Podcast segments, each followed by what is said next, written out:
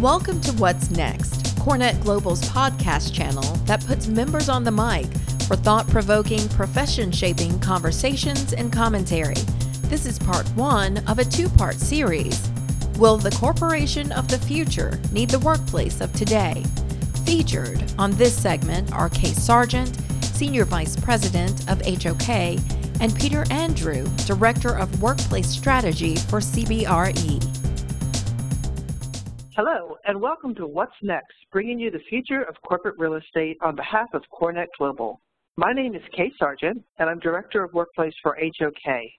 And today our guest is Peter Andrews, Director of Workplace Strategy, Center of Excellence for CBRE, leading the Workplace Center of Excellence function for CBRE across Asia Pacific.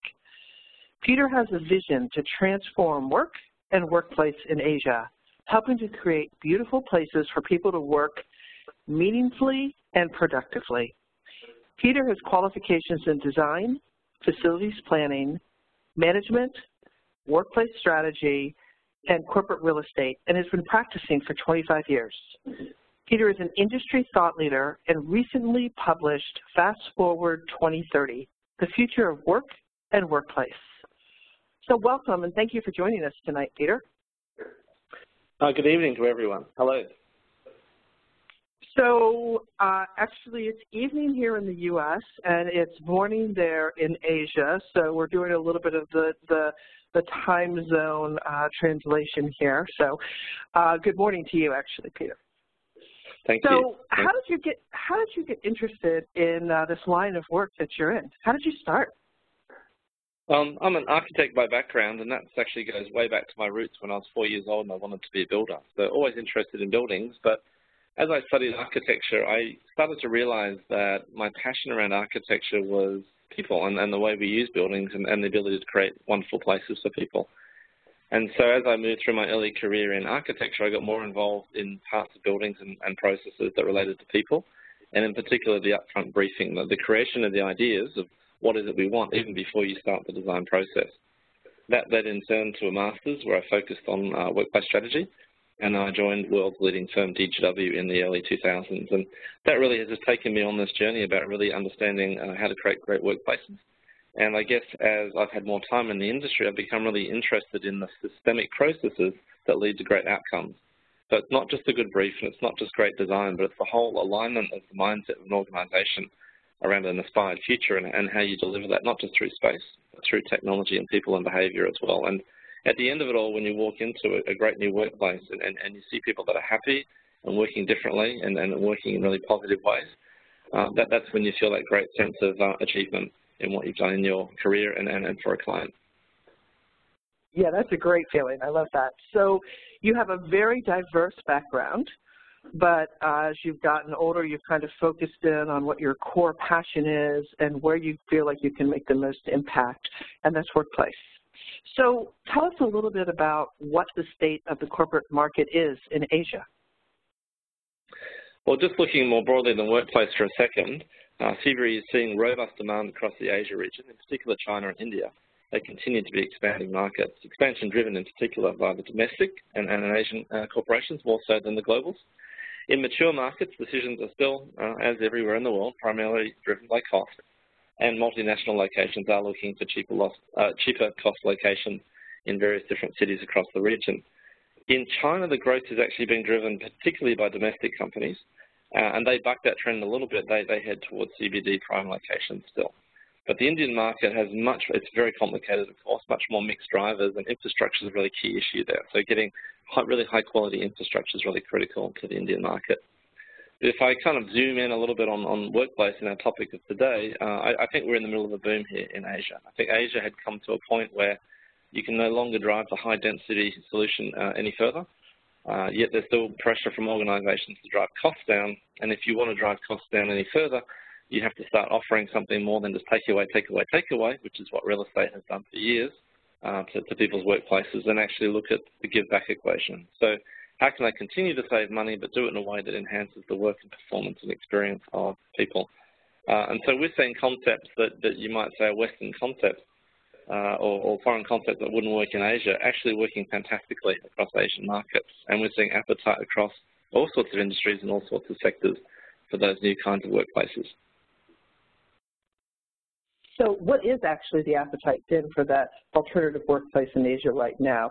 And is there anything that's holding it back for companies that haven't embraced that? I think we're seeing a, a, journey that I guess started once upon a time with the consulting companies were one of the first to, to explore different kinds of workplaces. But the big push at the moment comes from the technology companies, particularly the traditional technology companies, the Cisco's and the um, Microsofts are pushing towards the high sharing, high mobility environments. The new tech uh, wave, the Facebooks and, and, the Googles, and I guess they're not really new tech, tech so the generation after them as well is, is more focused on uh, highly collaborative work environments. Uh, banks uh, are moving uh, very much down the uh, shared workplace environment, and whilst they all started in what I call the hot desking realm, they're all rapidly moving to the activity-based working uh, approach, but also agile programming approach, which is the application of the agile computer programming processes to work. Highly team-based, words like Scrum and Sprint are describing the way that they work, and that doesn't necessarily align with those other different workplace models. So I guess we're seeing a whole different diversity of different models, um, cost being um, critical, I guess, for the banks and a lot of traditional uh, markets and sectors, uh, and performance being the focus of um, the, the, emerging new tech companies and shared economy companies, the Ubers and the Airbnbs and so forth. So maybe just to create a definition to help us in our conversation, let, us talk about what I see as those three key kinds of workplaces. The first is highly collaborative. So that's where we have allocated desks, but a much higher proportion of the work environment is dedicated to spaces that we share. Uh, most of those are probably collaborative, uh, open cafes, ad hoc meeting areas, and formal meeting places, brainstorm areas, but some of it may be also for quiet and focused work. The principle there is that you move between your own allocated place and you move to those other places to work. Activity-based workplaces are also highly mobile, but the difference between that and a collaborative work environment is that we don't have that owned uh, place of work. So rather than having to move away from your individual desk to get diversity, the diversity occurs in amongst the areas where you have desks in the office because when you when you no longer have um, uh, uh, people allocated to desks, why do you need to make every desk the same? So you can create areas of quiet desks, you can create areas of collaborative desks, areas of desks where your teams sit. You can have timber-coloured desks, white-coloured desks, black-coloured desks if you like. You can mix it up with diversity and people go and find the best uh, place for them to get their work done. And that can be about uh, being able to focus when they need to focus. It can be about being able to collaborate when they need to collaborate. But it can also be about the fact that I, I find a place that makes me feel comfortable as an introvert. I find a place that makes me feel comfortable as an extrovert. Uh, it, it's really about this idea of diversity and choice. And because we create diversity in amongst the desks that we allocate, there's less need to create all the other support areas in addition to work areas. And then the third one is this agile programming process, where we see particularly a lot in India with all the IT uh, centers over there, but also in China. Uh, and they're, they're, specifically designed around these agile computer programming spaces. And so you're, you're trying to design a space where people work in pairs. So the fundamental of agile programming is what they call paired programming, to a point that sometimes even one person's working on a computer while another person is watching that person working on that computer to check that their coding is okay, to check that they are, from a mindset uh, perspective, heading in the right direction. That's faster, would you believe it, than, than two people working separately. Yeah. And then those yeah. two, those pairs of people then sort of roll up into teams of 8 or 12, and, and they work in these intensely team-based areas. So lots of different variations on that particular model, and I think we're going to see some real innovation in that area. And, and my colleagues globally are telling me that in countries like the Netherlands, we're seeing that kind of methodology of, of how to run an organization starting to creep outside of just the IT processes and being applied across all areas of corporations. Yeah, so Peter, you and I have chatted about this a little bit, and I think it's interesting, and, and thank you for sharing that terminology because I think there's um, a lot of misunderstanding about some of the terms sometimes, and people can confuse them. So I appreciate you clarifying that. I think it's also interesting because what we might call it in one region might be slightly different. And, you know, in the U.S., what we're starting to see a little bit in that tech world is we used to have maker spaces that were almost like a room that was dedicated to that, but now we're starting to see that kind of come out of the rooms and really create these maker environments that are much more like that agile program space that you're defining where they're more uh, scrum type spaces, work labs, people connecting, and it's really about speed to innovation and speed to creation in kind of a very raw type setting. So um, thank you for sharing that. There's also a, a, whole realm of environments that actually involve physical material. So the, the area that we've seen the digitalization of workspace and, and, and the mobility of workplace go first and, and farthest is the IT kind of work processes where people are uh, obviously just working on a screen and that's highly transportable. Now we're dealing with clothing companies that have uh, sneakers and, and, they have uh, action wear and they have uh, engineering companies that have physical products and, mm -hmm. and they're mm-hmm. trying to introduce new and, and, more dynamic ways of working with that. So for instance, we worked with Philips in Singapore on a fantastic campus and only half of the work environment is actually what looks like a traditional work environment with uh, desks and, and, meeting rooms and so forth. And so little clusters of 18 and 20 desks sit amongst uh, design studios and testing labs and mock hospitals and mock lighting spaces. And so it's this sort of product creation R&D mixed up with office altogether. Uh, we're working with some oil and gas companies at the moment to see how alternative working applies to industrial sites. So I think we're seeing a really interesting sort of push of some of the ideas of workplace into areas that traditionally you'd say there is no way we could move away from a traditional uh, model. Yeah, it's almost like the garagification of workplace, right? It's like bringing that kind of scrummy type raw environment into it to get people kind of back to that. So, Peter, I want to ask you, um, you know, you're famous for your research. You always come out with something uh, new and wonderful to share with us at the CoreNet Summits. What is your latest study? What are you finding in your Fast Forward 2030? Well, that's interesting. Fast Forward is now three years old, and that almost makes it out of date. But it had some really key themes that we're still seeing uh, resonating uh, through the industry. One was the shared economy. So we postulated what might happen uh, in the world of Airbnb and Uber uh, in the world of real estate. And I think that's coming to a point of, and, and we're seeing this through the dynamic and discussion around co-working right now, which actually underlying all of that is the idea of what happens if, what happens if you deliver workplace as a service? What does that look like? So that's very key.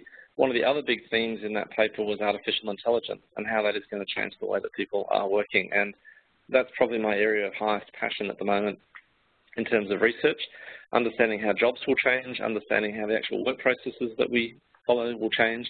McKinsey have done a, a really interesting study breaking down every job, every major job out there in the world, in the white-collar world, into its component parts and looking at which parts can be automated through AI.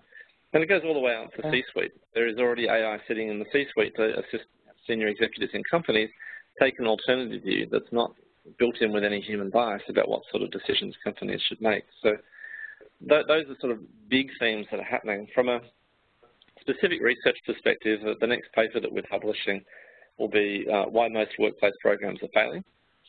And for all the discussion we've just had and for all the impetus that we're seeing from clients around the region, I see probably 90% of the attempts to build these new workplaces fail in some way or other, and only 10% of them really truly be successful. And I guess if we look at what success means, success means uh, the ability for the environment to, to create the cultural transformation, to embed the new behaviours uh, that, that are tied in with the workplace program. So we still see new workplaces being used in old ways. And people often ask me, you know, why is it that it's failing? Well, what can we do to change that? And we've done a lot of work at a systemic level with some major clients in, in this region. And probably my, I've been saying this, I guess, for at least five years now, is, is the biggest problem we have is lack of people. There is a complete lack of talent in this region that has skills and qualification in the area of workplace. Uh, and that, that affects the consultants who are advising the corporations. It affects the people in the organizations that are buying services, that are trying to implement services. It affects the project managers that are trying to integrate it into their processes. And so until we can get a consistent and strong understanding of what this workplace is, then we will fail. And I, I guess in parallel with that, we also have the, the idea of the, with a lack of understanding of what it actually is, we tend to err towards the cost-saving side, and we don't pay enough attention to the uh, enhancement of personal productivity and the enhancement of uh, personal experience, user experience. And what we've yeah. found working clients is it's actually the tension between those two has to be resolved in order to have a successful project. You talked a little bit about artificial intelligence, and when we chat with people in the C-suite and the CFOs, and we ask them kind of what is keeping them up at night and what is what is your biggest concern. Artificial intelligence is one of the things that is hitting way up there on the top of the list. And I think a lot of people are very, very nervous about what that will bring, and I think we tend to take a very optimistic view is that Uh, we believe that artificial intelligence will most likely alleviate some of the mundane things that we're doing and really kind of free us up so that we can shift our focus to some of the bigger issues and you know the things that really people are good at, the intuition, the application of knowledge, what does that mean, how do we apply it, et cetera. Thanks for tuning in to CoreNet Global's What's Next podcast. This concludes the first part of the two part series Will the Corporation of the Future Need the Workplace of Today?